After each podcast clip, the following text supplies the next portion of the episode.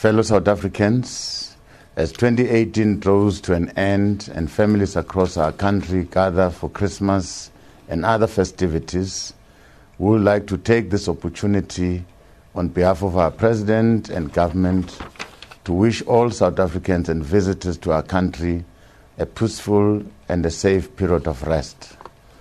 2018 has been a challenging and productive year for many South Africans as we focused in our individual and collective capacities on building a country of our dreams, deepening our democracy, delivering the necessary services, and building a better future for all. In the midst of political and economic challenges, we once again demonstrated our resilience as a nation. We were able to rise above the challenges and focus on the critical task of the renewal of hope of our people, that together we can build a country that provides for jobs for its citizens, a country that tackles the challenge of unemployment, and a nation dedicated to reducing all forms of inequality. This year we joined together South Africans in celebrating the centenaries of the birth of our liberation struggle icons, Utatu Nelson Mandela and Mama Albertina Sisulu. These are two exemplary and humble leaders who dedicated their lives to the betterment of others and fought for the total emancipation of their own people. Thanks to their leadership and love for our country, we are all engaged today in a free South Africa, in the construction of a united, non racial, non sexist, democratic, and prosperous South Africa.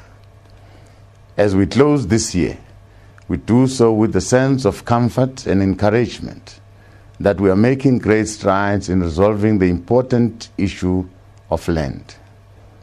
This issue goes to the heart of our very being and our heritage. Resolving the land question will contribute immensely to building unity, social cohesion, and a sense of common nationhood. In addressing these and other challenges, we believe that unity is an important pillar of building an equal society that we should all strive for. Unity should be our lifelong pursuit for the sake of future generations. Our country also registered some notable strides towards the provision of primary health care to all our people, particularly the poor and those who cannot afford private health care. Among other things, the National Health Summit that was held in August this year edged us closer to the implementation of the National Health Insurance that will benefit all our citizens, irrespective of their economic status, irrespective of their social standing or family background. In addition, we pride ourselves as a country that is home to one of the most successful countries' responses to the HIV pandemic and to the largest treatment campaign in the whole world. As we begin the new year, we'll intensify our educational programs, both in basic education as well as in higher education and training, of skilling our population, especially the youth, with appropriate tools to lead in the economic growth and renewal of our country. South Africa also spared no efforts in the quest to find lasting solutions and stability on our home continent of Africa.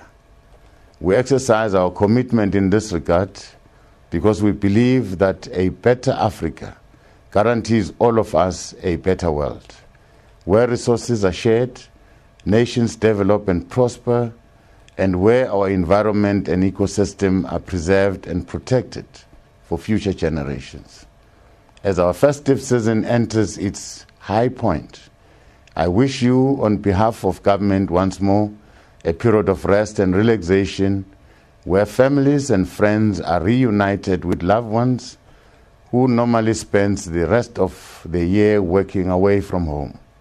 Wish you a wonderful and joyous festive season punctuated by the spirit of care and giving. May you all have a Merry Christmas. I thank you.